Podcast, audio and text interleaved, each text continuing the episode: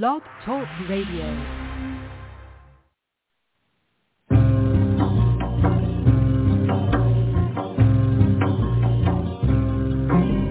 Spirit of the plant has come to me in the form of a beautiful dancing green woman.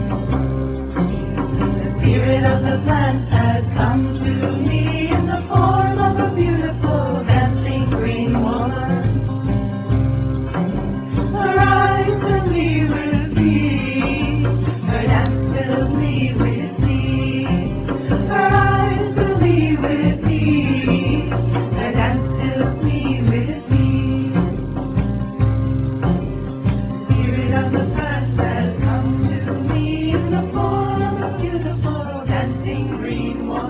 Hello and welcome. We're so glad to have you with us here this evening on Ask Herbal Health Expert Susun Weed, a two-hour radio show each Tuesday night. Herbal medicine is people's medicine, simple, safe, effective. Please bring your curiosity and health questions. Susun will enlighten, surprise, and delight you. I know most of you know Susun Weed already. She's my mom, so I know her. But for those of you who have not yet met Susun, I'd like to share. She is the author of the Wise Woman Herbal series, wonderful books on women's health and herbal medicine, including Wise Woman Herbal for the Childbearing Year, Breast Cancer Breast Health exclamation point, The Wise Woman Way, Healing Wise, The Wise Woman Herbal, New Menopausal Years, The Wise Woman Way, Down There, Sexual and Reproductive Health, The Wise Woman Way. and abundantly well. Seven Medicines, The Wise Woman Way, the newest book in the Wise Woman Herbal series. So exciting. In addition to being the editor at Ash Tree Publishing and writing her books, Susun is the director of the Wise Woman Center in Woodstock, New York. The Wise Woman Center is open to the public on appointment-only basis. She offers weekend workshops, intensives, and apprenticeships throughout the season. Susun is also available to you online via wisewomanmentor.com. There you can go and view her weekly e-zine. You can subscribe to receive a notification via email each week, or you could join her mentorship program. Susun also offers distance learning correspondence courses and online courses. At the wisewomanschool.com. Join us there for colorful, instructive, easy video courses, including Easy Herbal Medicine with Susun Weed, Happy Knees, a cancer diagnosis, adaptogens for long life, and Abundantly Well companion course, wisewomanschool.com. You can also just go to her website, susunweed.com, where you will find thousands of pages online with recipes, articles, art features, and so much more. Well, for now, let's see what Susun has to share with us this evening. Thank you and welcome, Susun. Good evening, everyone. This is Sarah Ellen, and there we go. I see Susun. Welcome, Hey, Susun. Sarah Thank you. Ellen. Hi. How How are you this evening? Thank you, Wonderful. Justine, and welcome, Sarah Ellen. Woo! We had a mad dash through the beautiful dusk to ah, get here. So glad to be here. Wow. Oh, welcome, What did we do? What did we do this week? We bottled, we bottled our peach vinegar this week. So, as you recall, there's a peach tree that grew from a pit in the compost. And the Schisandra vine decided to make the peach tree its home. And the peach tree grew big, and it was quite the year. The weather was so beneficent. There were blossoms, there was rain, there was sun, there was fruit. So much fruit, crash. The peach tree came down. Fortunately, the Schisandra vines are very flexible. It didn't seem to hurt the Schisandra at all. And we had lots of peaches. We estimate there were between uh, 225 to 275 pounds of peaches. Really, a lot of peach. And they're not like, not like, like you think like cultivated peach, like this big orange thing. These are like kind of wild peaches, right? Because they grew from a pit in the compost. So they're like, um, if you put your thumb and your forefinger together, most of them would fit in that space. They're not really big, and they're pretty hard. They taste like peaches, but they have the texture of apples, um, unless you cook them. And we just had so many peaches, you know, that I cooked pot after pot after pot, froze pot after pot. I froze almost 50 quart bags of peaches. And we put up Umeboshi peaches, which are still blubbering in there with their shiso. And we made, from a recipe from Mother Earth News, peach peel vinegar. But we didn't use peach peels because we had peaches. So we just made it with peaches. And it's online. It's an easy recipe to find. It's basically peaches or peach peels, whichever you have, water, sugar, and some salt. And I covered it with a, a porous cover and kitchen towel with a rubber band in a crock. And every morning I would open it up and stir it. And after a while, it began to get very bubbly. And mm. I began to taste it. And there was a point at which I took some to Michelle to taste, and delicious. so good. it, it, I wish we had bottled it that day. That day, it was so at the peak of its flavor, of its effervescence, and it was just wow. We did bottle it two days later. It's still wonderful. There's nothing wrong with it at all. We took a bottle with us out on the boat. We went out on the Hudson River in our little boat, and we took a bottle of the peach vinegar, which we had bottled. And it's called peach vinegar, but it's really more like peach soda pop because it is pretty fizzy. So we took this bottle out and we mm. were passing it around on the boat, and it was sunny. And the longer we were on the boat, because we like each take a sip and then we put it down for half an hour, and then we each take a sip and we put it down for a while. And each time we picked it up, it was more and more alcoholic. Till at the end of the day, it was really like peach wine, full on alcohol content, because it must have been fermenting in the bottle out there in the sun. Wow. Now Wow. I checked all the bottles that we had in the refrigerator because I was a little frightened because we gave a bottle to our friend Jack who opened it and a third of it speared up out of the bottle an incredible volcano of peach vinegar covering her from shoulder to toe in pieces of peach.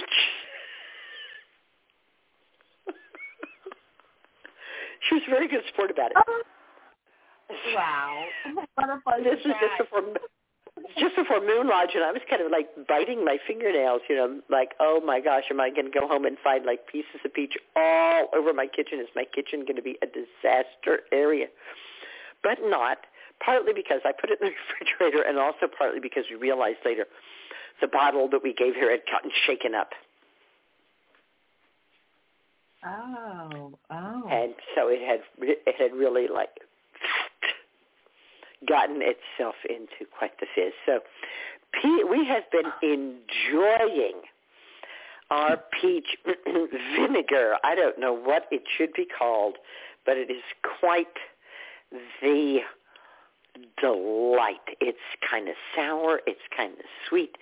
It's kind of fizzy. It's definitely peachy. And we're going to figure out something to do with the kind of pickled peaches that we strained out. Wow. What a giver that fallen peach tree has been. Mm-hmm. Amazing.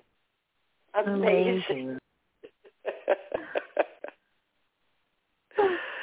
uh, so how's your week been? Oh, our week, my week has been especially delightful. Um, had just a wonderfully enchanting weekend. It was uh, beautiful weather here, and there is an annual gathering that has happened for 25 years in the community. And last year it didn't happen. And it's an outdoor polo event, so there's plenty of space, 300 yards on each sideline, and it's more about gathering, well, I guess, for us since we don't ride horses.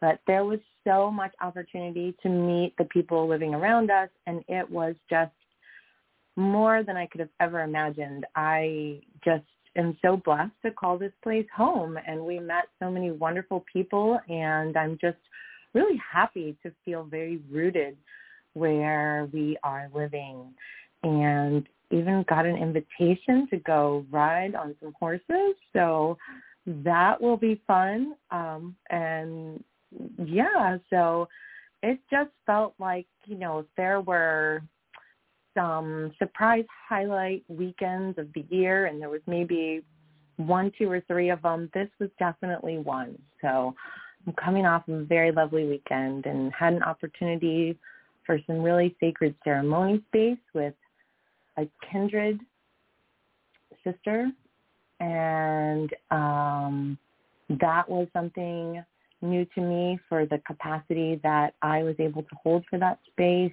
and I'm really honored and humbled and um yeah, so the weekend felt very, very potent for me and uh, just feeling happy and expansive today. Yes, if we've been paying attention all along, we can see that nature is already be responding very strongly to the change in day length. Mhm. For me, it makes me want to make pesto. So I did a series on making pesto with Justine. She did, videoed me making pesto and talking about pestos. Have you been making pestos this year? I actually spent a good part of this afternoon not making pestos, but I planted so many tomato bushes, so I was cooking up um, roasting tomatoes and then making sauce uh, with different. Oh yeah. Yeah. So um, I do have some oregano that I've been adding from the garden, but I did not make a pesto today um, or yet this season. So maybe that's what I'll do tomorrow. That's a good idea. I like to bring people's attention to pesto in the autumn because whether we want it to happen or not, here comes the cold. And that means that many of the lovely plants we've been enjoying all summer long are going to be gone. They won't be available for us to use. Mm, the mints especially. Basil, shiso, lemon balm, the monardas, all of the lovely mints, the sage, the rosemary, are not going to be happy when the cold comes.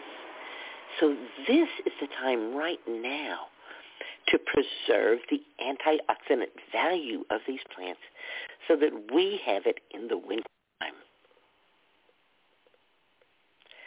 They're, they're going to drop those leaves. Those leaves are going to be dead and all over the ground. So harvest, harvest, harvest. I know it seems somehow like, oh, oh, I should, well, maybe I could get, no. No, they're all going to fall. Remind yourself what happened last year. All the leaves, seemingly overnight, are going to be on the ground. Go out now while they still look good. Start harvesting and make yourself some pestos. Let's see. Michelle and I were going through the different pestos that we had made this year. We started with garlic scape pesto, garlic scape pesto, and spring dandelion leaf pesto. We could have made dandelion flower pesto, but the man came and mowed the lawn at the wrong time, so we didn't have the dandelion flowers. But they're pretty good. I do take the green part off, and sometimes add something, some other stuff to it. Then we made, um, oh gosh, regular basil pesto and purple basil pesto, which has got a really different flavor. And one of our favorite uses for the pur- purple basil pesto this year was on corn on the cob. Mm. Wow, good idea. That sounds really divine. I made shiso pesto. And then we're harvesting Schisandra. The lawn can't be mowed where the peach tree has fallen down, and the curly dock is going crazy there. So there's enough nice, fresh, young curly dock leaves to make pesto. And it's really a hmm. divine, really, really a divine pesto.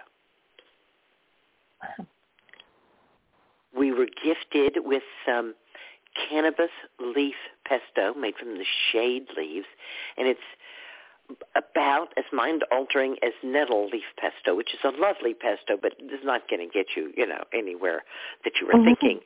Cannabis mind. It's really just the shade leaves, and there's just no CBD, no THC, no anything in there. But it's a great pesto, and it's so loaded with chlorophyll. Oh my gosh!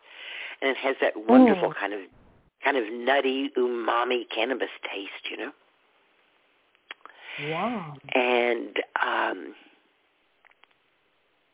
what else do we make? Any other kinds of pesto? I think that's it. That's a lot of pesto. That's a variety. I, It is, didn't know it was and, and easy, easy.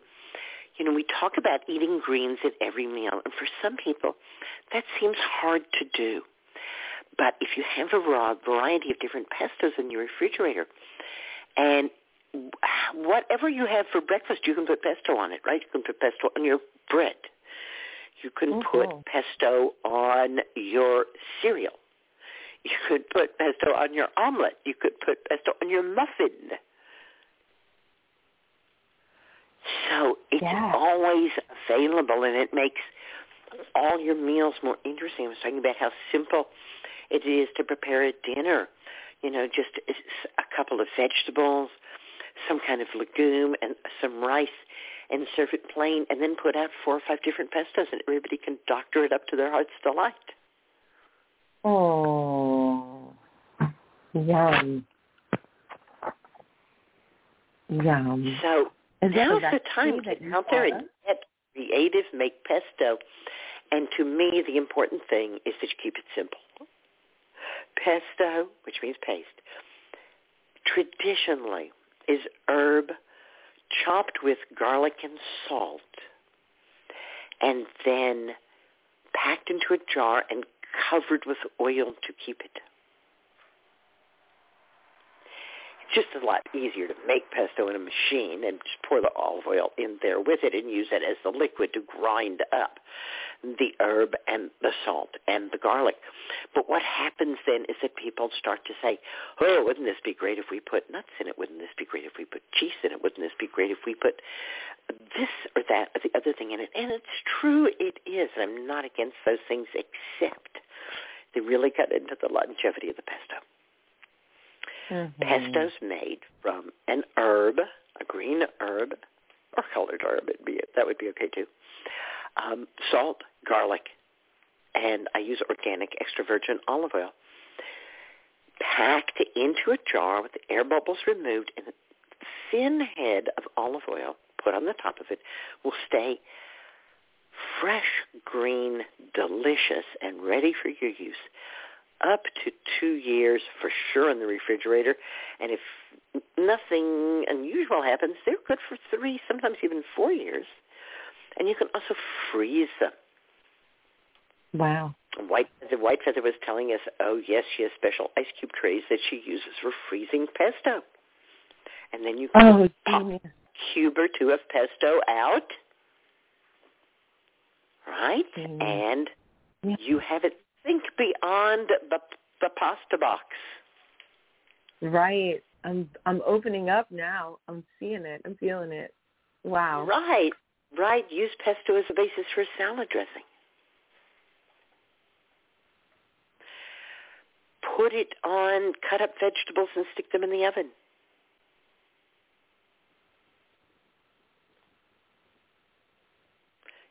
Go wild with pesto. It's what is it? It's covered in oil, right? It's the fifth way of cooking. Sufficient heat for sufficient time, freezing, dehydrating, fermenting, and covering in oil. And that's what pesto is, covering in oil.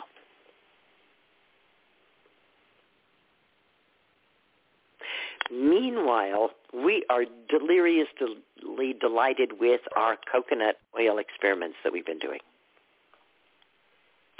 We put up some plantain leaf and coconut oil, and Michael smelled it, and he said, "This isn't plantain oil." I said, "Yes, it is." He doesn't say. He says it doesn't smell bad.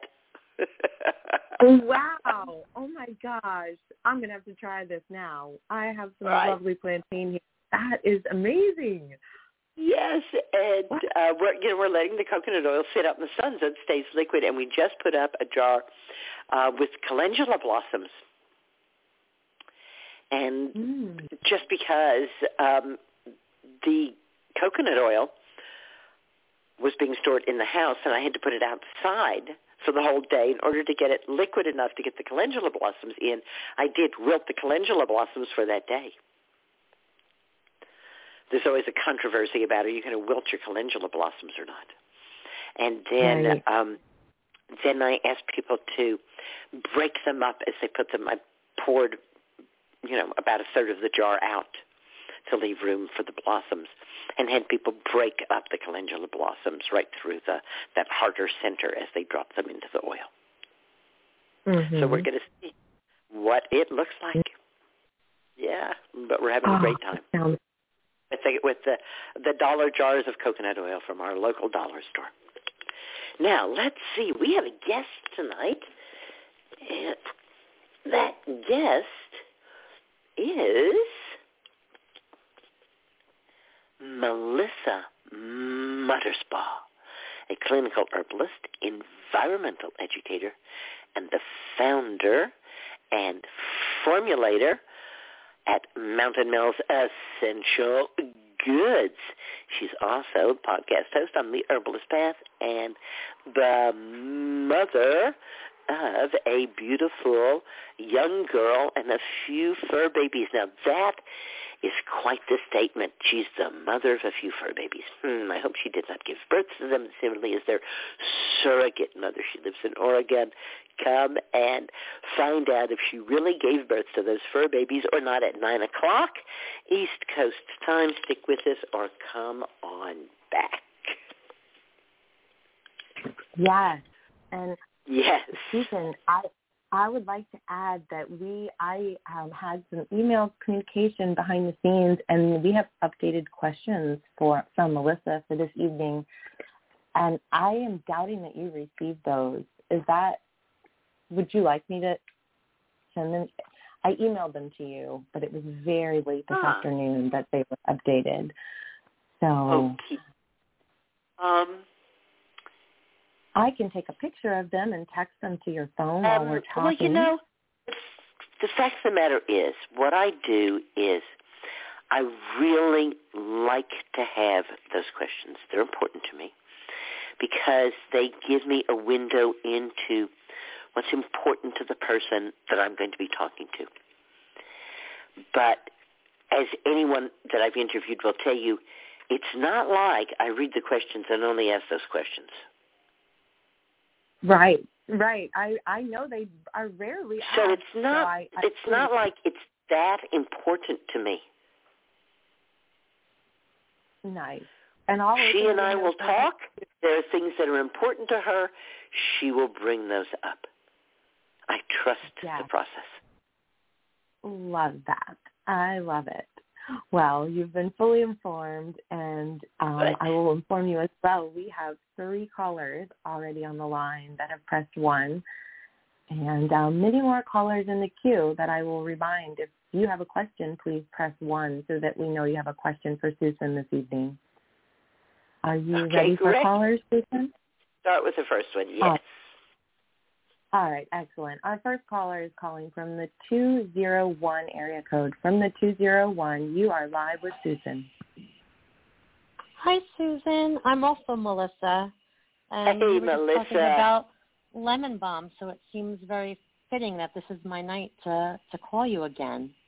Yes. Um, uh, I, I don't know why I get so nervous. I called like years ago, and I've waited a while because I was waiting for like the the right question to ask you. But um, I just love you and your books and your website and your show for so many years, and you just set me on my path, and I'm just very thankful to you. So I just want to say thank you. But, I receive your thanks with an open heart. I'm blessed. I'm blessed to have you in my life. So I have two questions, um, two completely different topics. I could always call back another night if there's not enough time. Um, Well, let's get started. I've- okay, I've had major allergies since I was young with cats. Um, it's been a while that I was around a cat. I had a transformational trip to Kansas, and she had a cat, and I had the reactions all over again. And my gut's just telling me OSHA, but I know, uh, you know, how to treat seasonal allergies, but I have no idea if there's a different, if I'm looking at this the wrong way, if there's a different path. But I have a new friend. In, I'm in New Jersey, and I have a new friend that I'm going to visit, and I don't want to have to have that worry of that I'm going to be breaking out in hives and sneezing and, and all of that. So I didn't know if you had any input for me. I want to tell you a story. And if the story works for you, you can use it. And if it doesn't, that's my story.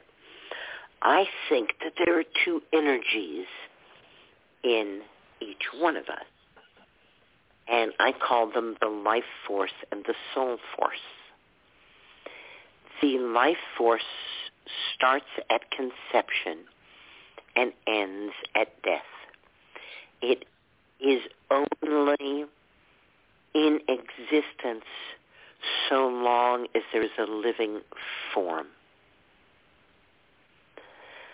The soul force exists without a form. It's there before conception and after death. Okay. When we are being born,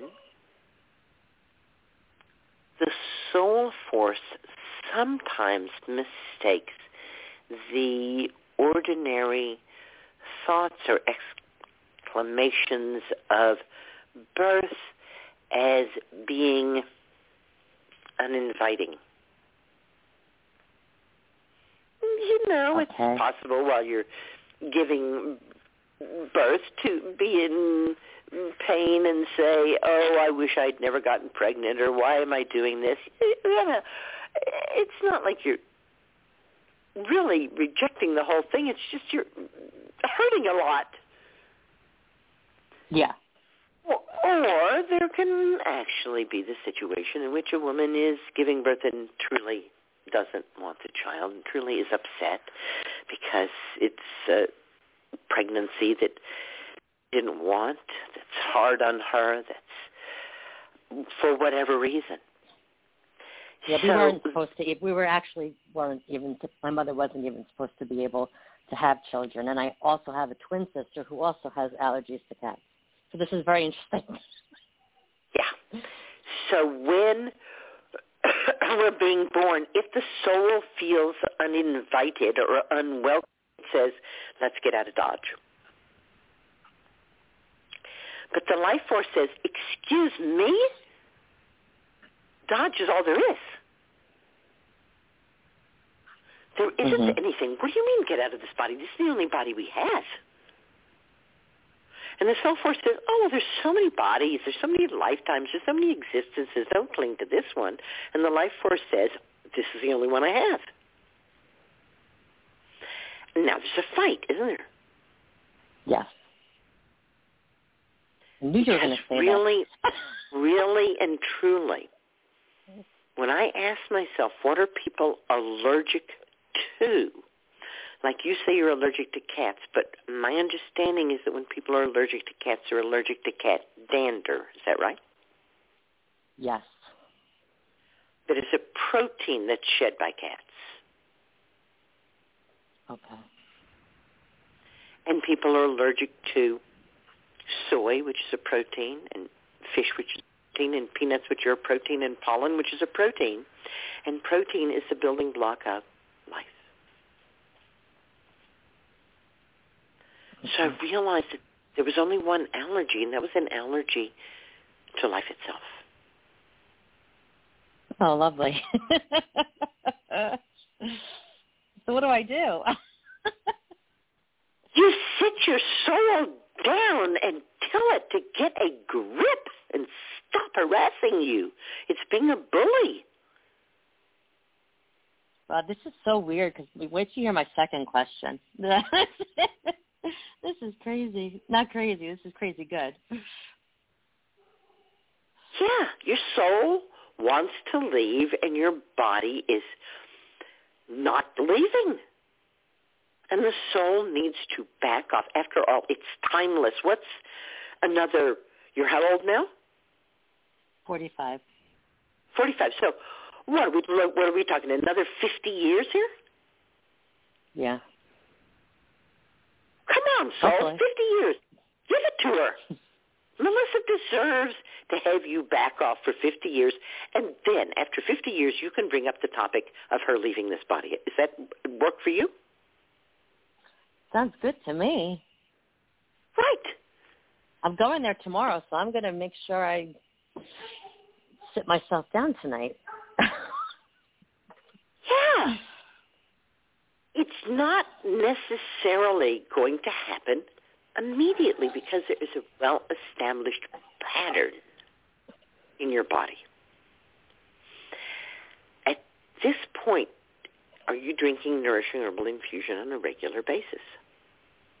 Yes, and I actually believe that I think I've heard you say this, but I do believe that I I don't have seasonal allergies anymore because I drink so much nettle. Um, I think so too. It's been it's been years I since think I've had seasonal So- allergies. So take the osha with you Okay. because that pattern is a strong pattern now. As you said, this this is from. It's been happening for over forty years. I was probably around 15 when we got a cat, and me and my sister were So about thirty itching years, and sneezing. mere yeah, thirty 30 years. years. It's a long time. Yeah. Take the osha with you. Okay. Start to do this work. Set your soul down. It's not necessarily going to agree immediately. Like any bully, it might just back off until your back is turned. Yeah. You're going to have to affirm for yourself over and over again that you choose life and that you choose to intermingle yourself with all of life. Okay. So that leads me to, I guess, which seems fitting, my my second question. Do you have uh, do you have time for a second question? Sarah Ellen, do we have time for a second question? There are four callers that have queued up with questions. Sounds like it. Go ahead. Okay. Okay, so um, my question is, how do you tap into your spiritual gifts? Like when people say they're listening to spirit or they're listening to their spirit guides, do they mean they're literally hearing them? And if they are, how do you activate that in yourself? I can't really tell you whether or not they are actually hearing them. Some people do actually hear like vocalizations within their mind. Okay. But hearing and seeing, especially when it comes to things you can't hear and things you can't see, are words that are used rather loosely. The simplest way to talk about this is to say that we all lead charmed lives. Most of us, however, aren't paying any attention to the charms. Yes, and I feel like I'm tapping into that. That's why I I'm asking. Yes. so that's that's where you start, right? You start being grateful and observant for your charmed life. And the more observant and grateful you are for everything that you're given, the more likely it is that you will be guided and ask to contribute. Okay. Your spirit guides are not there to protect you. In fact, they may ask you to do things that will get you into trouble if you're not careful. They are there to push you. Yeah. right? And to see to it that you'd step off that cliff. Yeah. Well, I definitely have been They're guided not in the past necessarily, year. they're not necessarily going to hold your hand. Yeah. So it's pretty easy to ignore what we might call inner messages.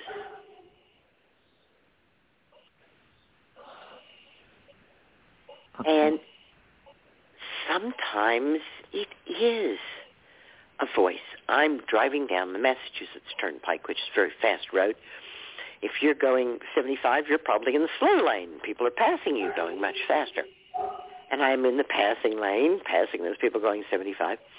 And I am suddenly actually hearing in my head my Tai Chi teacher telling a story about a woman who had a blowout on her tire. Now, many of us would do some variety of, I wish I could clear my mind. I don't know why I'm thinking of this. Some kind of putting down of ourselves for this. Once we begin to understand that we lead charmed lives, then we say, really, isn't that interesting of all the stories in the world? This one is coming to me right now. And to pull into the slow lane just in time for my tire to blow.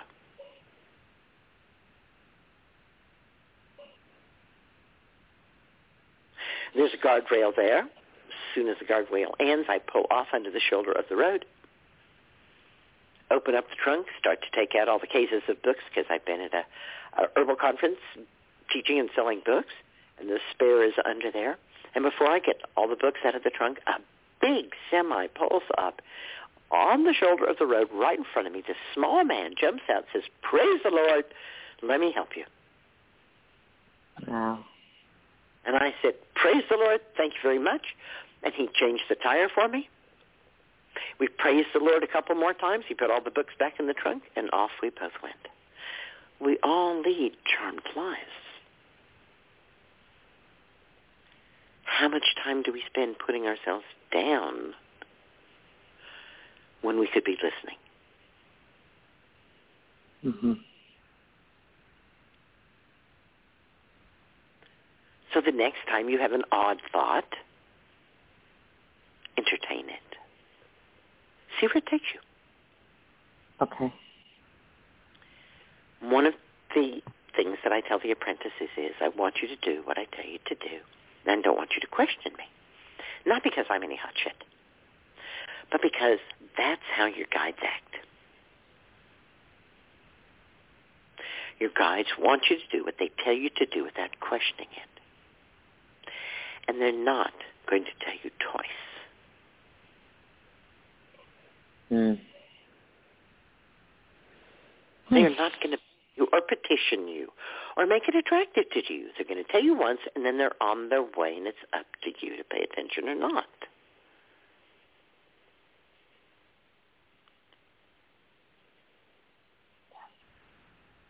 It's both easier and harder than you thought.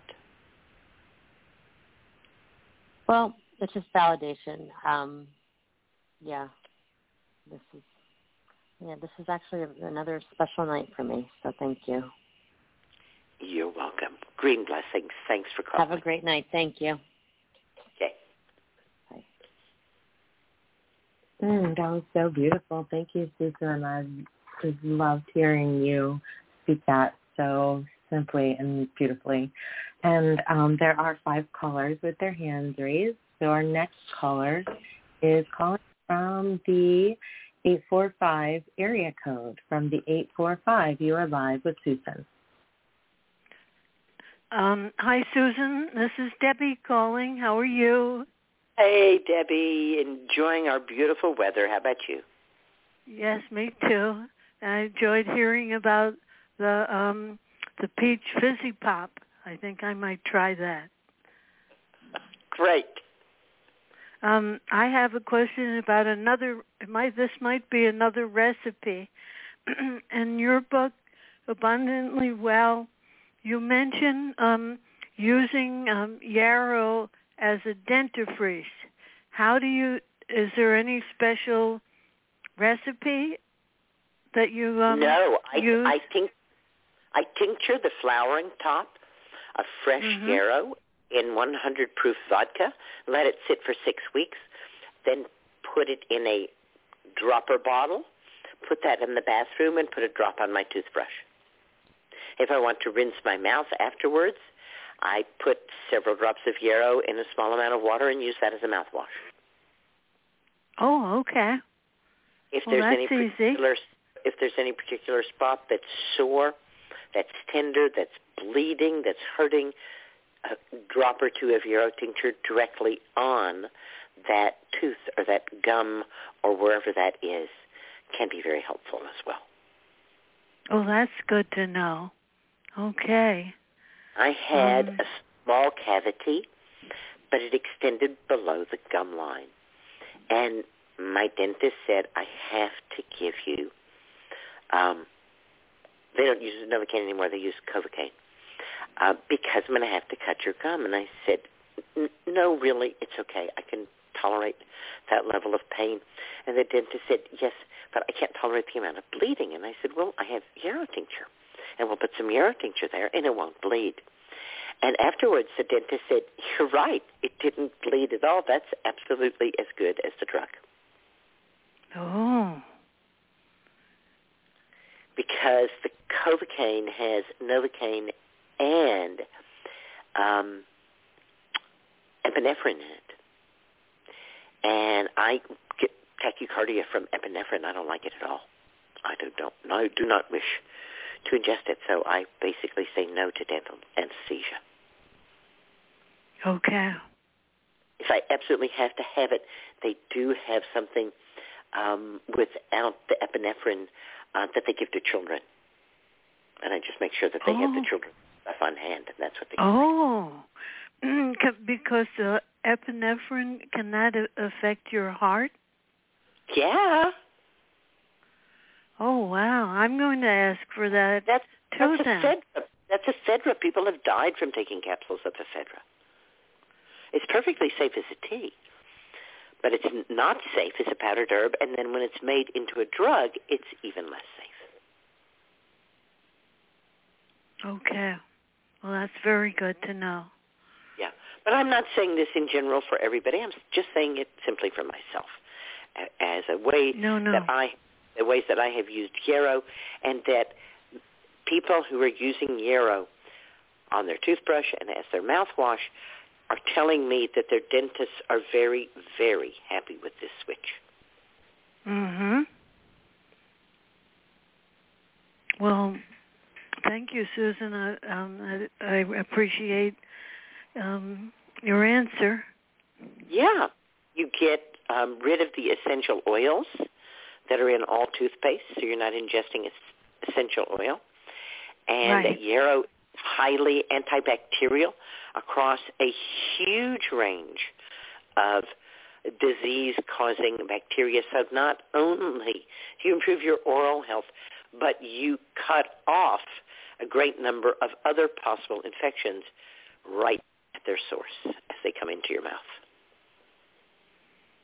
Okay. Well, it sounds like a really good idea. I'm going to to do it. All right. Thank for you. Susun. Yes, Good you're night. welcome. Green blessings. Dream blessings. Right, and we have four callers that have pressed one to signal that they have a question. Our next caller is calling from the 516 area code. From the 516, you are live with Susun. Hi, thanks for taking my call. Um, I'm starting a new job on Monday, and I'm feeling uh, really anxious. Um, I've been having many panic attacks throughout the day, and I have motherwort tincture, but I don't know how often I should take it or how much I should take. And I'm wondering It if you could like please you should guide take me. it every five minutes. Um, take it every five minutes. You can't take too much. You can't take it too often.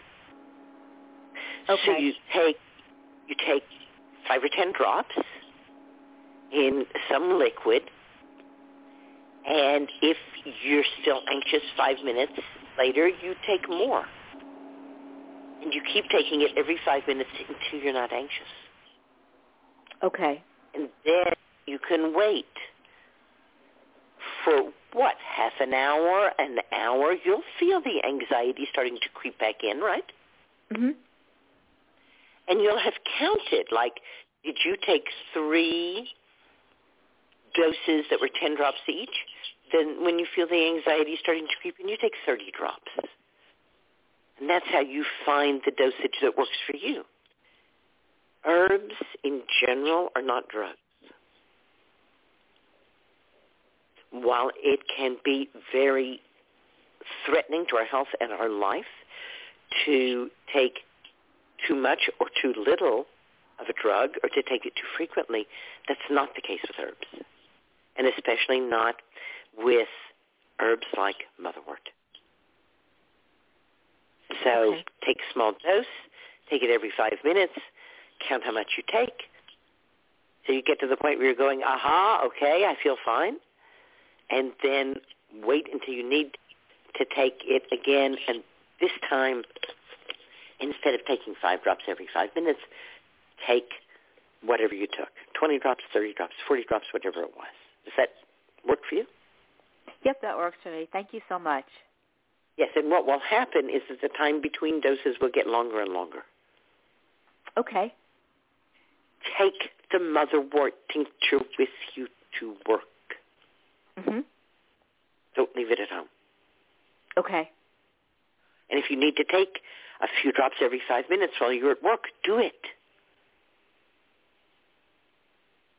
Okay. It's okay. You can't hurt yourself with it. Okay, that makes sense. Right? All right. Green blessings. Good night. Okay, thank you. Bye-bye. All right, and our next caller is calling from the 919 area code. From the 919, you are live with Susun. Hey, hi Susun. My name's Stacy. Hi, Stacy. What's up tonight? Hi. Well, first of all, I just want to say that um you don't know me, but I've known you for 26 years when I first used your um herbal herbal for the childbearing year when my son was born. And now I'm I'm um absolutely in love with your breast uh, breast cancer breast health book, which is helping me immensely through my um small bout with breast cancer. So um uh very grateful for for your book and and, and especially the wisdom that's in it. Uh over and above all the herbal advice and um advice about medicines etc so that's the first thing. Thank Um, you. you are most welcome. And uh thank you. The second thing is a specific question. I just visited my um surgeon because i'm going to get surgery in three weeks. And I had gotten these herbs that uh from you know based on your book uh to to put on on the the wound after after surgery. And then yesterday she told me that nothing should go on there for two or three weeks until um she's going to seal the the the the wound with glue nothing's supposed to go on there until two or three weeks. But I had been planning to put on um uh St. John's wort and calendula and comfrey. So my question is, um, now what do I do? And I'm guessing there's some stuff that I I can take these things internally, I guess. Or what would you do if you were me?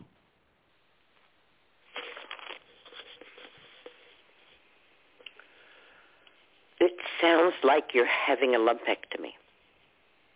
Uh, it's a mastectomy. You are having a mastectomy. You are having one or two breasts removed. Yeah, just one. One. And how many lymph nodes? Um, well, one. They said one. Only one lymph node will be removed.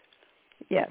And then when I, I asked specifically, she said, well, it's one, but sometimes one has a couple of nodes on it. So um, if if it has a couple of nodes on it, then it'll be, you know, like up to, say, three on one little stick or whatever you want to call it. I understand, but but they're not planning to take significant numbers of lymph nodes. No, they said that. So I um, am guessing I am guessing that you are stage one or stage two. Stage two, yes. And stage two would mean that your tumor is of sufficient size to make it stage two, or that it has spread beyond the kind of tissue it started in into adjacent and different tissue. Correct. Correct on both counts? But so far as we know, no spread to lymph nodes or to distant organs. They said that one. They originally said that one lymph node was affected, just one. And but no, no, no metastasis. We did like a bone test and a CT sca- uh, scan, and it revealed no metastasis. And what follows the surgery? Um, good question. I am not at this point. So during the whole, I've known about the. I've got di- diagnosed almost a year ago, and I've been treating it with um, things like mushrooms and Chinese herbs and um, supplements and things like that. So this the tumor's shrunk. Okay, let me stop you. Let me stop you just for a moment. You haven't been treating the cancer. You have been nourishing yourself. Thank you. Yes. And get rid of the supplements as soon as you can, please. Okay. There is not a single supplement that is safe to take if you have a cancer diagnosis. Oh, okay. All right. There's no supplement that's good for your health of any kind that I know of. Mhm. And certainly the worst time to take any supplement is when you have a cancer diagnosis. Okay. Okay. So you've been working for a year to nourish yourself with a variety of alternative medicines. Yes. And have you also engaged serenity medicine, story medicine, mind medicine, and lifestyle medicine? Um, those sound like things that I was already engaged with. So, but I would still Those I would need- say yes. Those need to change when we have a cancer diagnosis. Of course, everyone has a lifestyle. Someone's lifestyle might be coffee, cigarettes, and hamburgers. That's a lifestyle, no, what I meant isn't it? I, One have my lifestyle. story might be, oh God, everybody in my family gets cancer. Uh-huh.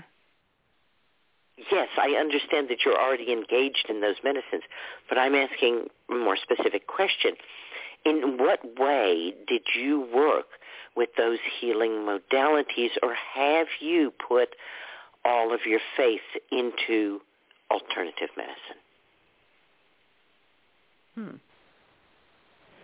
Hmm. Um, let's see. I have a spiritual path that I pray to with daily, and in in among the prayers is a prayer and um, and a request of my body's cells to help to heal, either heal the cancerous cells or kill them. and I think I got one of the prayers from from your book, which is to ask them what I can do to um what can I provide or what can I do to to heal to to help.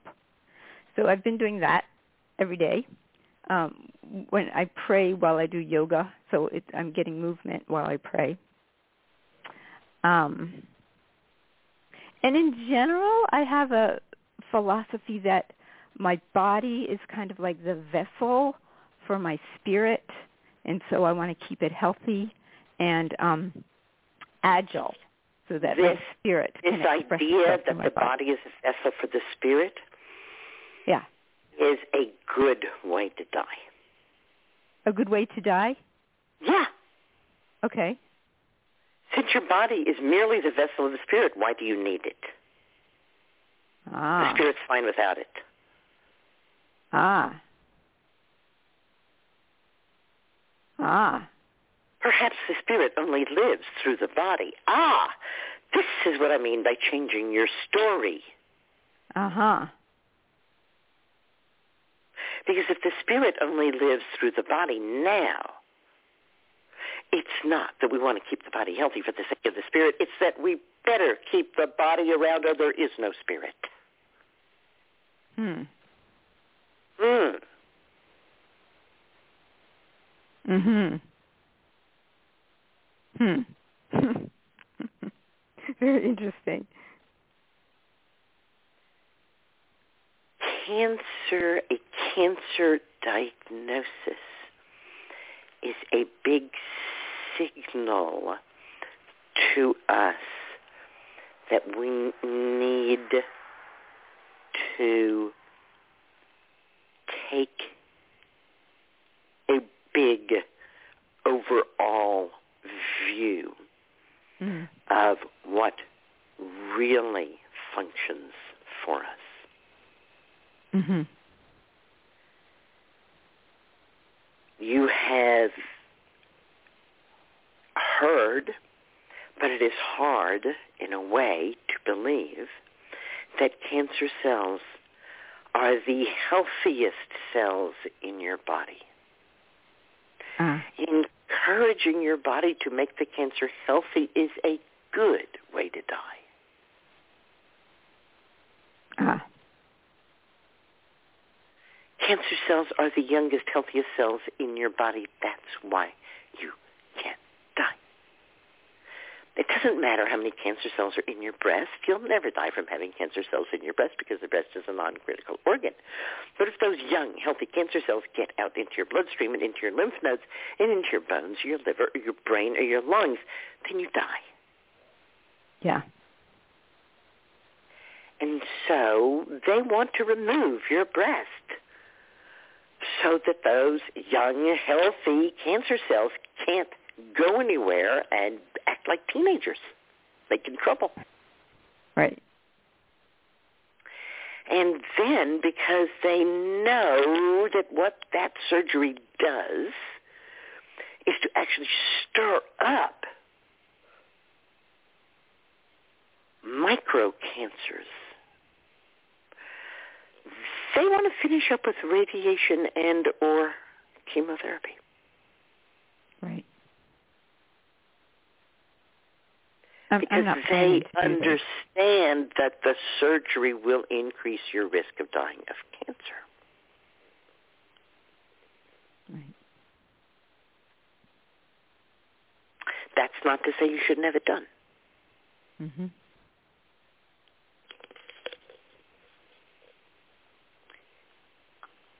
I don't know if you heard yourself, but the only time during this conversation that you have laughed, and it was a deprecating laugh, was when you said, kill the cancer. Ah. You said, kill the cancer. Just like that, Right. that laugh. You hear that? Yeah, yeah. That's good. Okay. What did that say to me? It said to me, I, believe me, I'm not going to kill this cancer. No way am I doing that. That's that's a mean, vicious, terrible thing to do, and I'm not a mean, vicious, terrible person. I'm not killing cancer. I'm spiritual. I will pray it away. Ah. Well, if it helps, I started You by killing it. have been diagnosed with a worthy adversary. Never for a moment forget that this Hmm. is a worthy adversary, and this adversary will kill you if it can. Mhm. Okay. It doesn't care how spiritual you are. Mhm. It doesn't care if you pray. Mhm. And it's not going, going to go away if you say please. Right.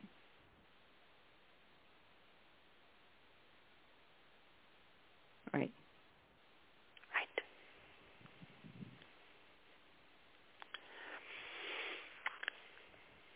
I understand your reluctance to do chemotherapy or radiation. Mhm. There are some fairly new but in practice genetic tests that can help narrow down how much benefit you would get from those therapies. Mhm.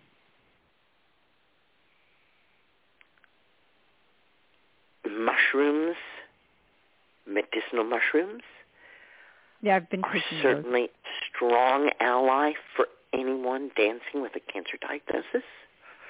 They have a strong uh, clinical uh, studies showing that they help to prevent metastasis. That your Mhm. primary concern is to prevent metastasis. Right. That's why they want to do the chemotherapy and the radiation. Right. So what I want to ask you is not what you're not going to do, Mhm. but what you are going to do that's as fierce as that. Ah. Well, I do have plans. And one is to continue with the medicinal mushrooms and some really strong Chinese herbs.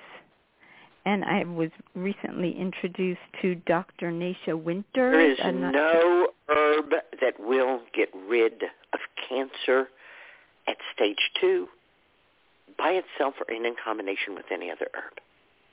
Ah. It can be used to make you healthy, to make you resilient, to help you get through the therapies that will kill the cancer. But there are no herbs strong enough to get rid of cancer. Okay.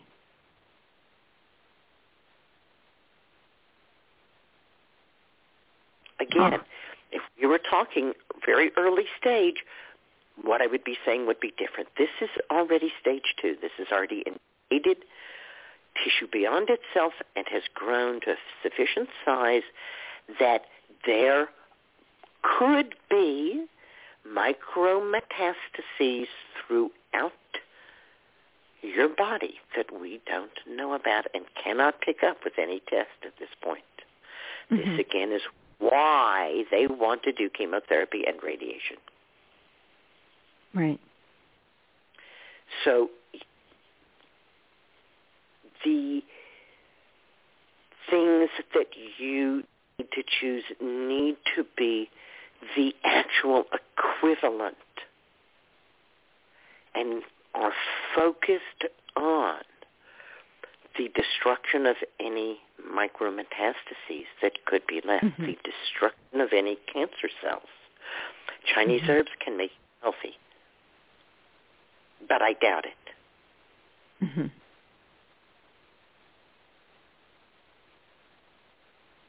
And who's prescribing these herbs? And on what basis?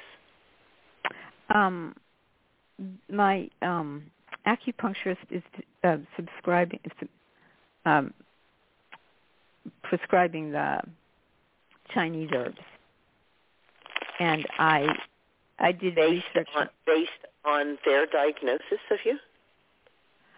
Uh, good question. No, based on the Western medicine diagnosis. Really? Yeah.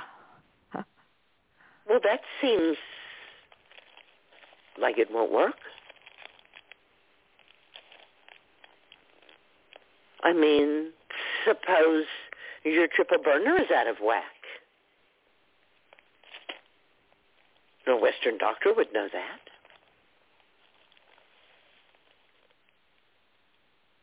So far as I know, Chinese herbs don't treat Western diagnoses. Ah. They treat five element theory diagnoses. Okay. Right? You have empty yin. Your triple burner is out of whack.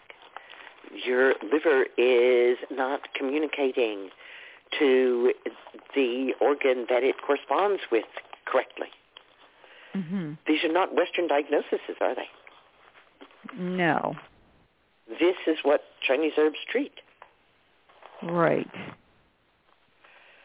I don't know of any Chinese herbs used to treat cancer that are considered effective. There are tons Uh-huh. of Chinese herbs that are used to help people get through surgery, chemotherapy, and radiation. But that's Right. what's used in China to deal with cancer is surgery, chemotherapy, and radiation. Right. Huh. So, dare I ask if you're suggesting that I go through chemo and radiation? I'm not suggesting anything. hmm I absolutely did not want to do chemo. Yeah. I found an anthroposophic physician who did mistletoe therapy. Mistletoe therapy is done in Holland and Germany and Israel and has some pretty good statistics. And she had been specially trained in it. I went once a month and I made a two-year commitment to go once a month for an hour-long IV infusion of mistletoe. And I was mm-hmm. personally responsible for taking a hypodermic needle and injecting myself with mistletoe in my belly on a daily basis. Wow. That is dedication.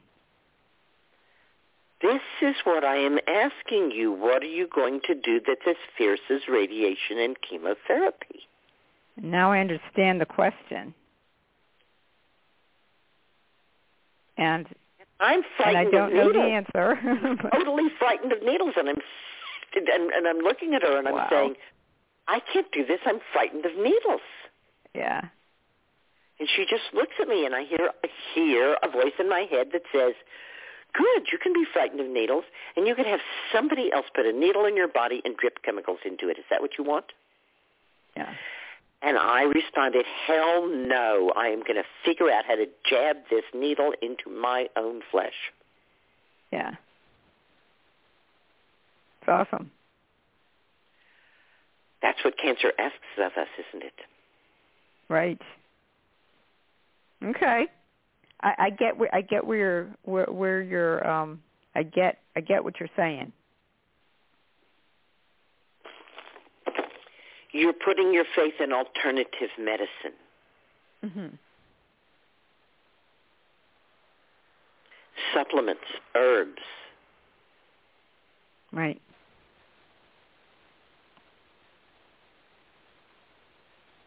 Really change your story. Right. I'm writing this down. Change my story. Change your story. Engage mind medicine in a way that is new and perhaps strange to you. You Mhm. are comfortable with me- meditation and visualization. Have you ever been hypnotized? Um, just self-hypnotized, I think. hmm There might be a medical hypnotist in your area. Huh. That's what I'm saying. Push your boundaries. Do Yeah. something you wouldn't ordinarily do. Make Mhm. yourself uncomfortable. Make all right. Make myself uncomfortable. Comfortable. Okay. Right. Uncomfortable. Uncomfortable. It down. Right? Get yourself out of everything that you've been telling me you're going to do you're really comfortable with, right? Yes. Yes. Yes. Okay. All right. I'm I'm summoning my uh, inner when, when is the when is when is the surgery scheduled for? October fifth, three weeks. October 5th, three weeks. Okay, so she is going to remove your right breast or your left breast? Right. Your right breast, not including any muscle? Um, uh, uh, not 100% sure, but we don't think that there's very much muscle at all that needs to be removed. There is- Some there's a- muscle needs to be removed. Maybe. Maybe, maybe a tiny little bit. There's Okay. a tumor up above the breast that's also going to be removed. So the breast and a, a tumor up on my chest hmm And one lymph node. and one lymph node in between. And Uh, she plus, plus and she is going to pour glue over the resulting wound. She is going to bring the skin up and suture it, um, or close, bring the skin up and close it. She is going to take a skin graft some, some from somewhere. You are going to have a reconstruction. What? No reconstruction. No So she- reconstruction. Right. So she'll just be able to um, use the existing skin to close the the you know to make a line uh, uh, where she sews the, the skin together, and then another line. T, so it'll be like a T shape, one across the breast and one um, that joins the breast to the where she removed the tumor. If that makes sense. Yes. Yes. Yeah. So there'd be a large incision um, going from side to side and a smaller one going up and down. Yes. Like a T or an upside down T, depending on Upside down said- T. Yeah. upside down because the smaller tumor is up above. Yeah. Yeah. And rather than suture, she wants to use glue. Right. So she said sutures on, in the inside, the kind of sutures Uh-huh. that will dissolve, and then Uh-huh. on the just for the skin will be just Uh-huh. um the glue. hmm I will tell you that I had a plastic surgeon do my closures hmm because it was important to me that someone whose particular skill was to put things together, put me back together after the ones whose skill it was to take me apart had taken me apart. Yes, I, I got lucky in the fact that she used to be a plastic surgeon, and then she. right. Yes. I know. Is that lucky or what? That So- is great. yeah, I'm, I'm very grateful. So um, okay. Good. Good. I'm looking forward to seeing her artistry. yes. Yeah. So she does not want anything to disturb the glue. Right. Does that mean that there will be a dressing on the wounds that will stay there without interrupt- interruption? No, I think not, because she said I I would be able to shower right away. So I think no dressing. Oh, I mean, they'll give me that um, what do you call it? That uh, sports bra thing to wear, but I don't think there'll be any dressing on it. But not like a bandage of any kind on it. I don't think so. Well, I, they might put tape on going- it. Are you going to have? Uh, yeah, I, I would think there would be tape on. it. Are you going to have a drain? Yes. Um, yeah, you could shower, but you're probably not going to want to. Wait, I'm sorry. I'm not going to want to I said you could shower, but you're probably not going to want to because the drain drains into a bag. You're going to be bag lady for a while. Right, right, right. I had I had yeah. I had a catheterization and two drains, so I was really bag lady. I was hauling around three bags. It was quite the scene. oh my god. you know, yeah, I could shower, but I had to like you know throw my bags over the edge while I did it. Right. not fun. Yeah, So- I'm not showering every day. I'm not showering. Yeah, every day. no, you're not. Like, you're not going to want. Um, then I would say if you can shower, if it can get wet, then you can spray herbal tinctures on it, right? Ah. Well, they they won't be happy with that, but um doesn't mean I can't do it. Why won't they be happy with it? They said something. Oh, she said something about if there's some kind of infection or something like that, they want to know. They want to be sure. It sounds kind of lame to me, actually. Now that I'm saying it, they want to be sure what it's caused by, or that it, the infection or, or, or disruption wasn't caused by some something other than what they put on there. Well, duh. Yarrow is not going to cause an infection now, is it? Well, I don't think any of them. I was going to put um calendula or um Calendula oil, especially in olive oil, could cause an infection. You bet it could. I was going to put the tincture on there. Does that make a difference? Tincture sounds fine. Okay. Put it in a spray bottle and spray it on, right? Okay. Okay. So spray on calendula. And then um I also got St. John's wort. Does that get sprayed on too or no? The oil? No, the I got tincture. Uh-huh. So I use hypericum tincture, St. John's wort tincture to internally to relieve muscle aches, internally to help relieve nerve pain, internally to brighten up moods.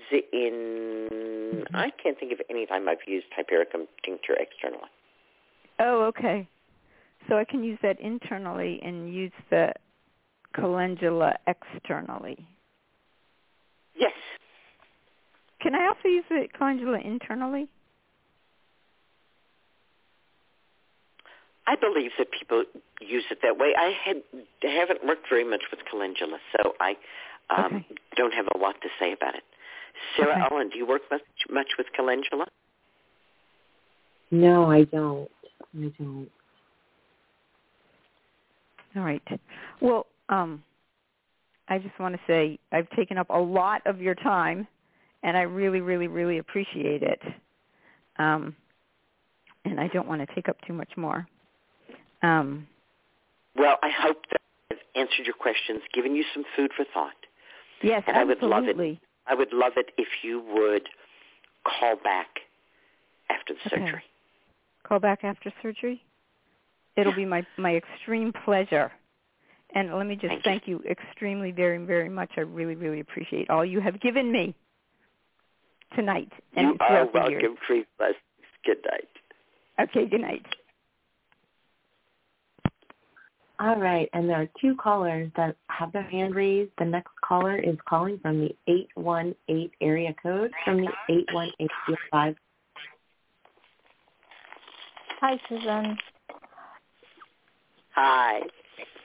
Um, I have a couple of questions. Um, been trying to make a, a strugglers tincture, and I read somewhere online that you have to, not you have to, but some people recommend boiling it first in water and then putting in alcohol.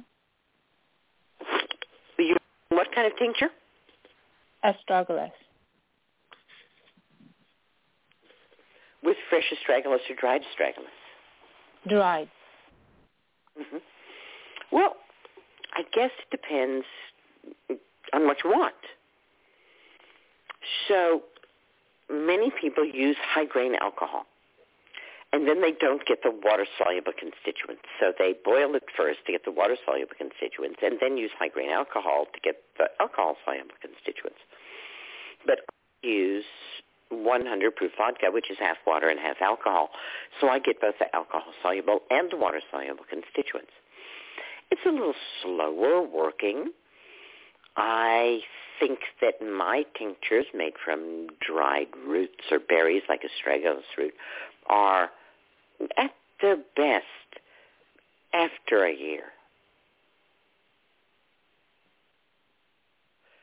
So I get, if I want to make a astragalus tincture, I might buy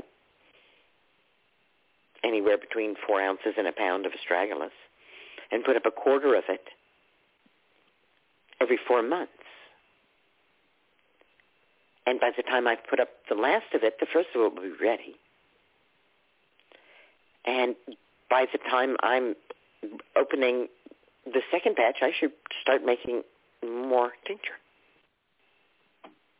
so that I always have a supply that's at least a year old. Okay. Okay. And um, and recently I made my first calendula oil, and I um, didn't pay attention when I was purchasing it that it was just the petals of the flowers. It wasn't the actual um, flower. So I made the oil. I'm not sure if it has the same benefits. Would it have the same benefits? If not, like what can I do with that oil? You could do anything you wanted with that oil from use it as it is to pour it over some other herb. I think it, that your calendula oil is probably fine. What color was the olive oil after the calendula had infused in it? It's a beautiful golden. Um, Then you're right on. No problem at all. It's perfect. but for future though, I should get the actual flower, not just the I petal. right? I always prefer to work with fresh flowers. It's my preference. Um, can I and and um, another thing that I um, you when you mentioned to make marshmallow root infusion, um, you, you always say to use the you know boiling water, but I've read some or I've heard other herbalists say use cold Now let me water. say again exactly what I said last week.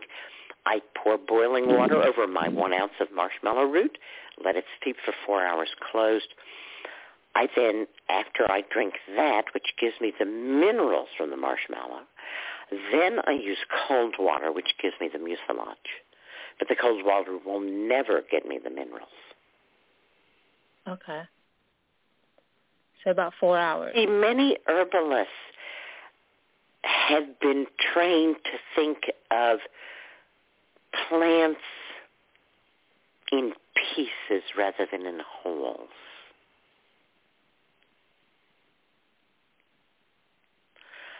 I want the whole plant, so I'm always working as close to the whole plant as I can. As a matter of fact, toward the end of whole plant, I made myself a plantain oil made from the roots, the leaves, the stalks, the flowers, and the early seed heads of plantain because it was growing in a place where I needed to remove it.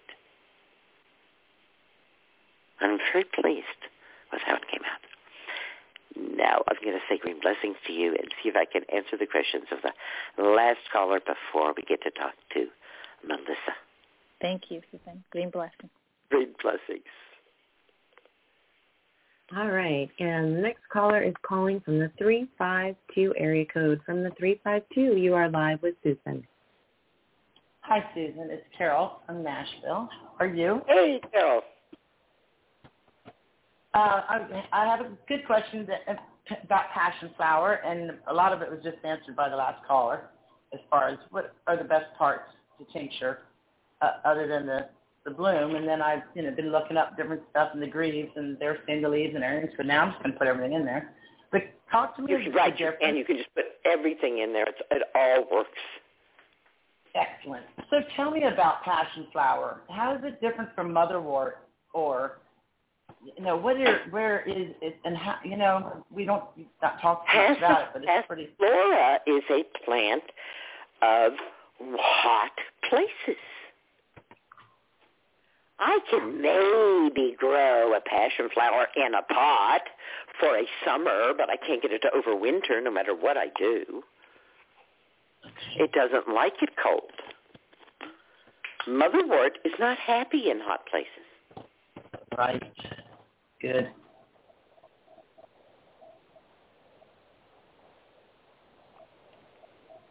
Passiflora.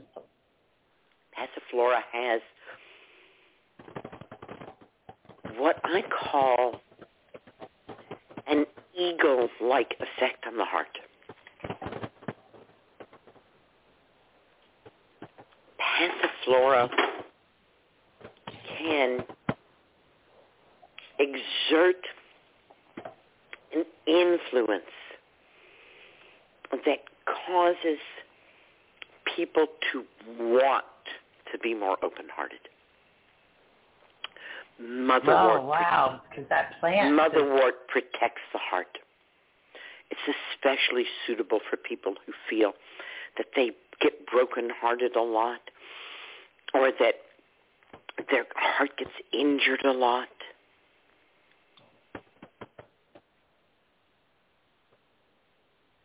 Okay. Does this go along with what you feel about these plants? Oh, uh, for sure, for sure. And I and the and the little maypops. They you have to ferment the seeds to get them to germinate. Apparently, so you you not dry them. Not that I mean I experiment and figure it out, but you, what have you? What I'm not sure what the- you mean by maypops. Oh, the little Maypop- fruit, the passion maypops fruit. usually refer to the fruit of American mandrake. I know. I I read that too. I mean, I don't know, but I'm saying that they reason they call these the pops because when you step on them, they do make a pop sound. The fruit, I passion see. Fruit. So the passiflora fruit. Right. I was thinking, you know, do you, you don't know anything about what you could do with the fruit. I could just look into it. But thank you for that's interesting about the heart. Very Yes. good. I love it. you it. are know, I welcome. You know the places I've been: Costa Rica, Hawaii, where there was passion fruit. Um, they certainly ate it. Um, one of the favorite things to do is to cut it up, freeze it, and then blend it up uh, with milk or some kind of fruit juice to make a cooling Seems drink. like it would need to be cooked though, because it's there's so- I mean there's almost very little fruit on it. Very little fruit on it then. Again, the one that you have might be quite different and need further preparation. Definitely ask around and see what you can find out. Thank you. Good night. Good night. Dream blessings.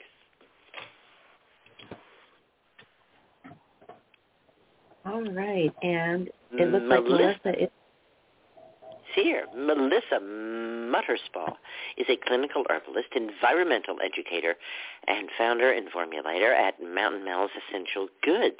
She's a podcast host on the Herbalist Path and uses an awful lot of capital letters, my goodness. And the mother of a beautiful young girl and a few fur babies living in the foothills of Mount Hood, Oregon. I don't know if she heard earlier on when I read this that we were going to ask her if she really was the actual mother of both a young girl and fur babies and and trying to find out how she did that or maybe she was the surrogate mother of the fur babies. Melissa has spent the early 2000s as a backpacking guide and wilderness therapist. Maybe she did give birth to fur babies, which is where her passion for herbal medicine began. While people were paying her hundreds of dollars to guide them to her most sacred spaces, she noticed they were all carrying toxic, nasty products in their first aid kits and backpacks. Backpacks in it chapter hide.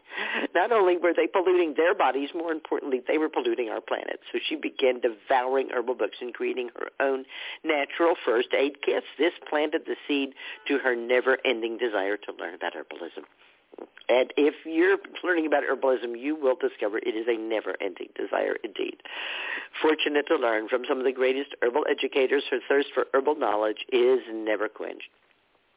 Today, Melissa is passionate about formulating and teaching people to use plants as medicine in safe and effective ways. She wants to inspire people to take better care of the planet by taking better care of themselves.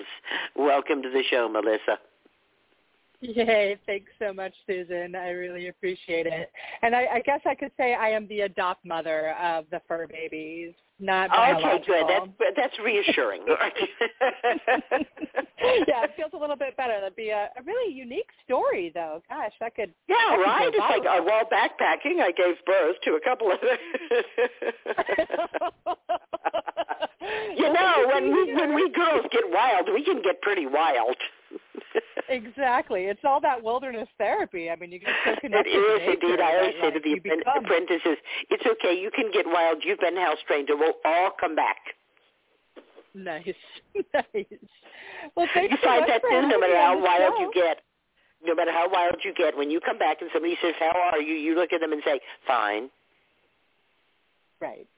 Right. Right. The most generic. You've been house trained. You know how to do it. Don't worry. It's not going away. You have it. So get wild. Wow. Um, what do you want to talk about? Let's talk about plants and the planet and herbalism and all the things that make us smile and do the things we do for life. Okay. Well, well, here you were guiding people, and they're pulling out of their packs these awful sunscreens. And bug Let's just start there, right? Yeah, Right? absolutely. So, yeah. I mean, and, and like everybody with the sunscreen, right? Yeah, for sure. The sunscreen For sure, and, really, yucky, really yucky still- stuff. So, so you have in- involved yourself in checking out what can be used instead of those commercial sunscreens. Have you found some things that work? Yes, absolutely. You know, St. John's wort has a natural SPF, so it can also do the adverse and exacerbate sun for certain people. But um, there's always the the mineral zinc oxide. Well, how many people do you know that it's a, that that it has exacerbated sun? I have yet to see it. I've just read it in studies. So, uh, well, let's how about, not pass along false information. Let's not pass along paranoia. I have been uh, using I'm hypericum oil exclusively as a sunscreen for over 25 years. Nice. I have been recommending it to people for that long, and I know tens of thousands of people who use it successfully, including very fair people, to help their skin when they're in the sun. And I have yet to hear of anyone, either first or second hand, who has any had any sun sensitivity at all. How from using hypericum oil. I have love heard of people getting sun sensitivity from taking dried hypericum in capsules. Yes, you know, I, it was it was a PubMed article that I had read. So I think that if if I can go back on that, I wish it were up in front of me, but of course it's not. I think what you just said is absolutely right. So that's beautiful and brilliant. Um, because I also use it as an oil and have had no problems ever. So um, I'm glad to know that there's tens of thousands of others that have had no problems also. So let's not worry about hypericum oil topically causing any kind of sun sensitivity because I really and truly don't believe it. Awesome. Yeah, I've never never felt it myself. It's just that article that I read that raised the raised the red flag as I create as I use it in my Okay, well don't products. don't and, be waving that red flag at the bull, huh? because then they'll say, well, Melissa green said that you Melissa Mutterspaugh said you could get sun sensitivity, right? Ooh. Only on the internet. Oh, right? Your word is important to people. Really, Absolutely. really take care about that. Or, uh, you know, and I find if I really, you know, do want to say something like that, I'll say, I read in a report that they believe that this happens, although I have never in this many years seen it to happen nor heard anybody talking about it happen. Right. Right. It's a good way to. So there I've, you know, as we said, covered my ass to say, well, this odd Right. thing could happen. I'll tell you, uh, uh, just one further thing on this. Uh, before I published Abundantly Well, um, at every herbal conference that I taught at for two years, every group that I taught, I said, I want to know from any of you, and we're talking about thousands of people that I had contact with, probably over 10,000 people over that two-year period. I want to know any herbal drug interactions you have had. And you know what response I got? Nothing. Nil. Yeah. None. Right. And I wonder, you know, there's there's always factors that go into it, whether they were aware of it or or not. But um yeah, you know, that's where when it comes to drugs and people come to me and say I'm on XYZ drug, you know, I'll look it up and whatever research and then I say, you know, I'm not your doctor. I'm an herbalist and this is what I've experienced and this is what I know. And if you want to take it further, then you can chat about it with your doctor. So oftentimes the doctor's going to say, heck no, don't do it because those hippies are crazy and, you know, herbs don't work and those kinds of things. I'm I am much much more um, pro herb. Much more pro I herb. am. What I say is what I say is there's no information out there on using herbs with drugs in any form other than the herb powdered and put in capsule. If you are planning now, to use an herb powdered and in a capsule, then I don't want to have anything to do with you because as far as I'm concerned, that's a dangerous behavior. If you are going to use herbs as teas, infusions, vinegars, tinctures, oils, and honeys, then so far as I know, there are not going to be any interactions. And if there are, then let's get your doctor to lower the dose of your drug. Right. That's a that's After all, isn't one, that what we want? We don't want to Definitely. abandon them to their their doctors. Their doctors have only one thing to say, and that is don't use herbs, because the doctors don't get any training, and because what training they paid. do is all from the PubMed studies you're looking at, which only use, if we're lucky, dried powdered herb, and if we're not lucky, they use one constituent of the herb. Right. And how many people are we talking about in this study? Which Most of those PubMed herbal about? studies we're talking about under a hundred people. We'd never even repeat those kinds of things with a drug. We, we, we wouldn't use that as a valid study for a drug. The studies on herbs are very invalid. They're not done scientifically. I think there might be some that are done scientifically these days, but I don't.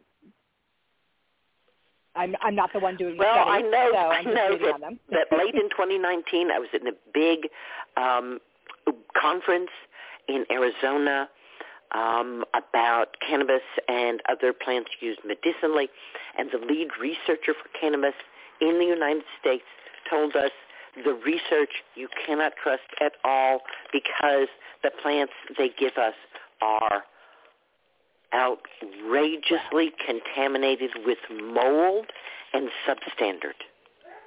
Yeah. Yuck.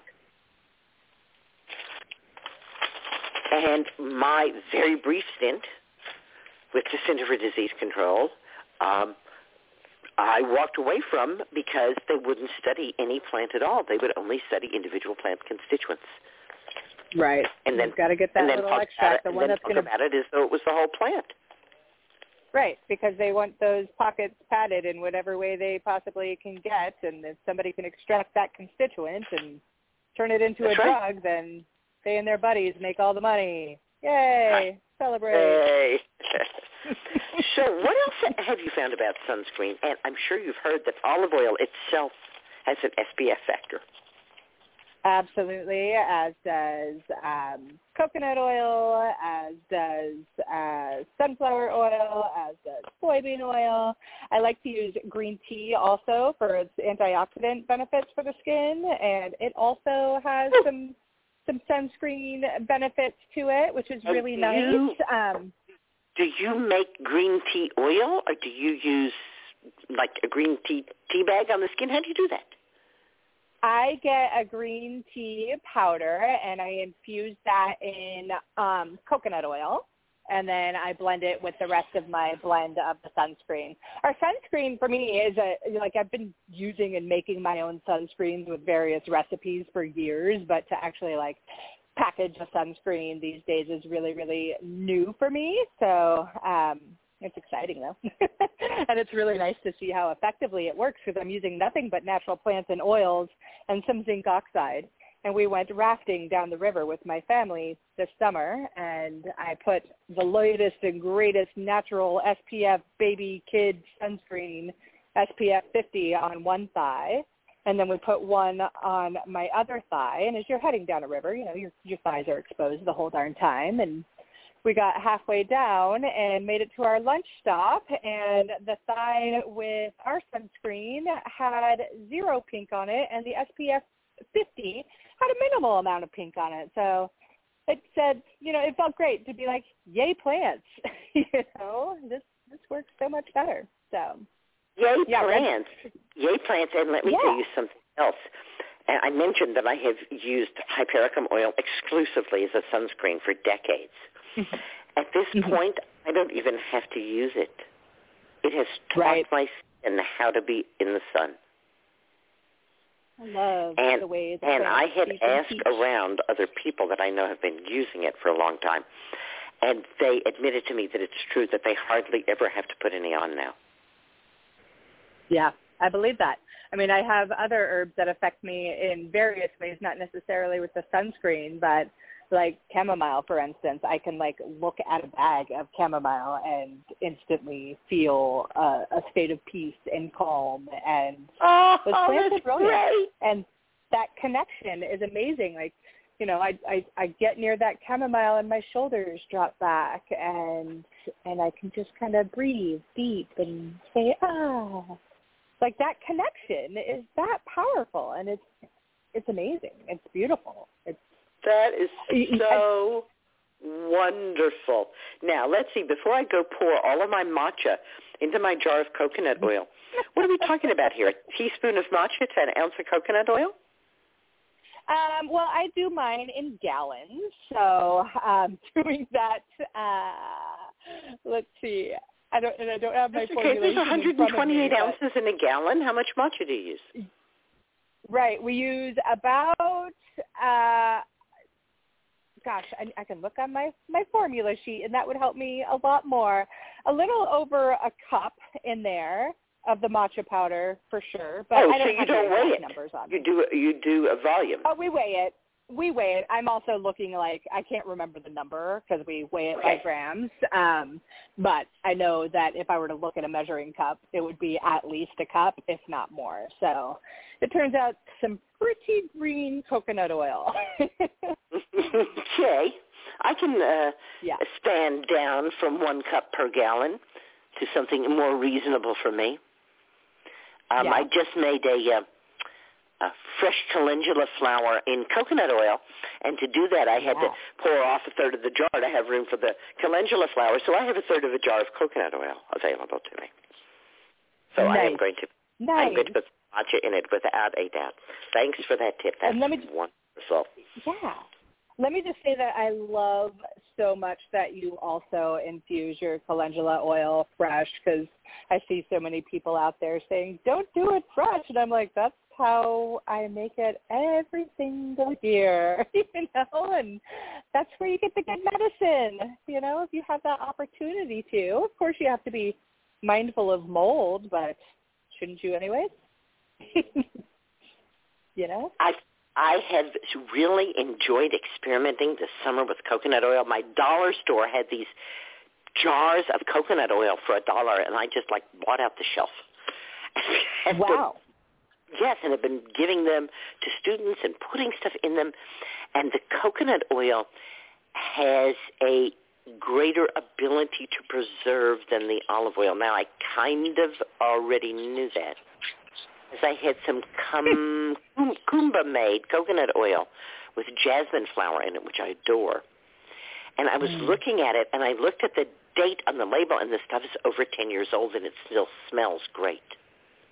Wow. That's beautiful. And I thought, oh, you know, an olive oil would have totally gone off by now. Yeah, and I began absolutely. to realize, definitely seeing this in the things that I'm making, is that the coconut oil, even though it's been out in the sun to keep it liquid, has exerted a very strong antibacterial effect. I'm uh, very interested to see how it goes with our calendula. That is fantastic. So this will be your first time doing it with calendula?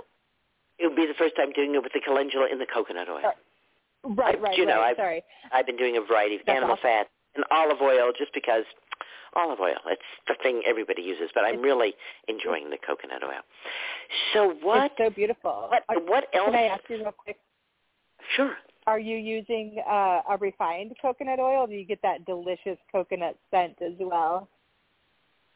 It's just it's regular dollar coconut oil. It's solid at room temperature, and I have to put it in the sun for it to be liquid. And as soon as I bring it in the house, it gets solid again. Awesome. Because when you get it, when it's like when you have that delicious coconut scent and you just kind of want to eat it, or sometimes you can get it refined and then you don't get that Well, scent. you know, my daughter was over here. We were just filming some videos on pesto, and I was had been working with the hypericum coconut oil, and I'd left a chopstick in mm. it, and she picked it up and stuck it in her mouth and just started eating it. So you're right. It is. They are very, very edible. Besides nice, nice. Besides sun- sunscreen, the people that you were guiding, what other kinds of noxious chemicals were they putting on themselves and the planet? I think the one that got me most was the bug spray and the DEET spray all over the place. That really just really just chapped my hide. And you know, everybody rolls around with their fancy little neosporin and whatnot. And like these plants that you're hiking around can help you a lot better than that neosporin, people. And you're, you know, you're giving back to the land instead of extracting and and polluting it further. And I think that's what really just upset me. Like, sure, pollute your body all you want, but it's our planet that you're paying me to go see these beautiful places, and you're just putting nasty things all throughout it. And to this day, this is almost 20 years ago that I was a hiking guide. So to this day, I'm still so very adamant about that not happening. So, yeah, the bug sprays. So you came up with natural bug sprays. Yeah. Uh, soybean oil, actually, it's got an SPF of about 10, and it has natural bug repelling properties.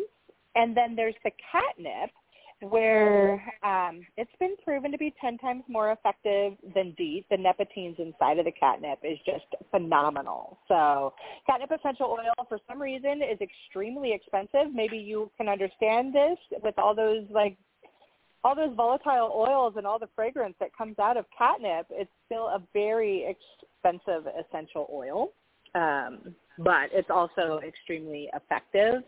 And geranium essential oil. Like I'm typically a whole plant using kind of person, but occasionally these essential oils are are really helpful. But geranium I've seen repel ticks really well off of those fur babies of mine. So yeah, there's it's a nice moisturizing bug spray that actually works. Like you can see the mosquitoes come and buzz in at you, and it's like they turn their nose up at you, like you're the most disgusting person you've they've ever come across. So it's really nice. I, I had this vain hope that you weren't using essential oils, which are real planet killers. Yeah. I'm you know, so sorry. I Or you know, I have very effective bug, bug sprays that have no essential oils at all because I have a zero Okay. tolerance policy for essential oils. They are so damaging. I would rather see someone cover themselves in DEET than anything with essential oil. Truthfully, both oh for wow. their sake. I don't know that but I'd rather go. essential oils are like dropping atomic bombs on people's gut flora. They destroy mitochondria. They are really just so. I actually call essential oils drugs. Hmm. One of the largest manufacturers of essential oils has paid millions and millions of dollars in fines for destroying entire ecosystems. And they say it's easier to pay the fine than it is to preserve the ecology. Essential oils destroy plants. They're not good for this planet. Well, what about when they are being regeneratively Please rethink this. grown? Catnip tincture works fabulously as an insect repellent. Just plain catnip tincture. I put it in vodka. We spray it on our bodies. It works incredibly well.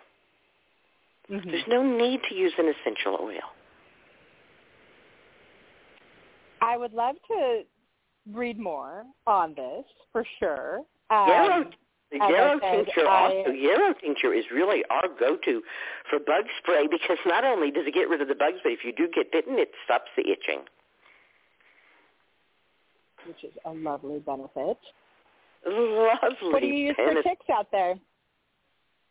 What do we use for ticks? We repel ticks with yarrow tincture sprayed on our ankles or with catnip tincture sprayed on our ankles. Hmm. Interesting. Well, I can assure you that I at least source from a Regenerative Farm, so that is really nice. And I don't go You to the can't regenerate enough plant. You really can't. A one ounce It's bottle of lavender oil is half a ton of lavender, and that's the least amount of plant in any essential oil. Right. So what farm is growing that kind of that amount of plant material? I've been at the farms in the Mediterranean that are growing that plant material, and you know, organic, really, it's a joke. What they tell me in all of those places is the organic inspector comes one day a year, and that day we're organic.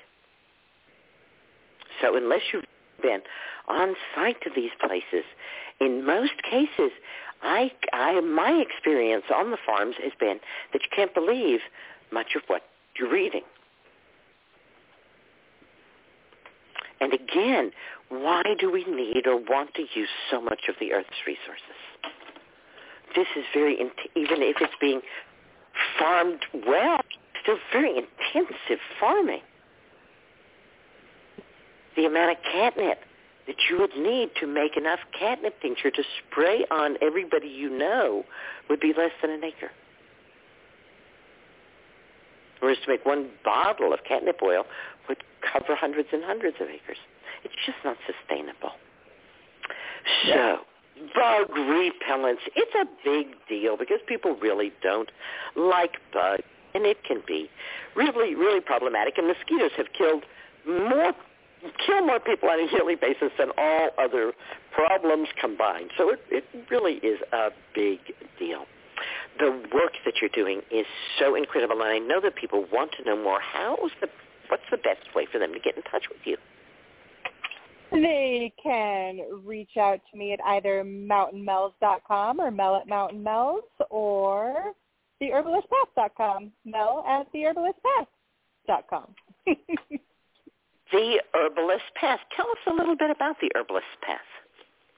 Yeah, that is, you know, I've taught many, many herbal classes in my community for years, but it looks like these days you need to do that online a bit more. So I host another podcast, The Herbalist Path, where um, I want to inspire a movement along with many other herbalists to have an herbalist in every home again, like it once used to be. So I interview other herbalists. I interview whether they're educators or product makers or farmers or uh, permaculturists, whatever you you need to be to be the herbalist that they are. And we're just all about teaching people how to use plants as medicine.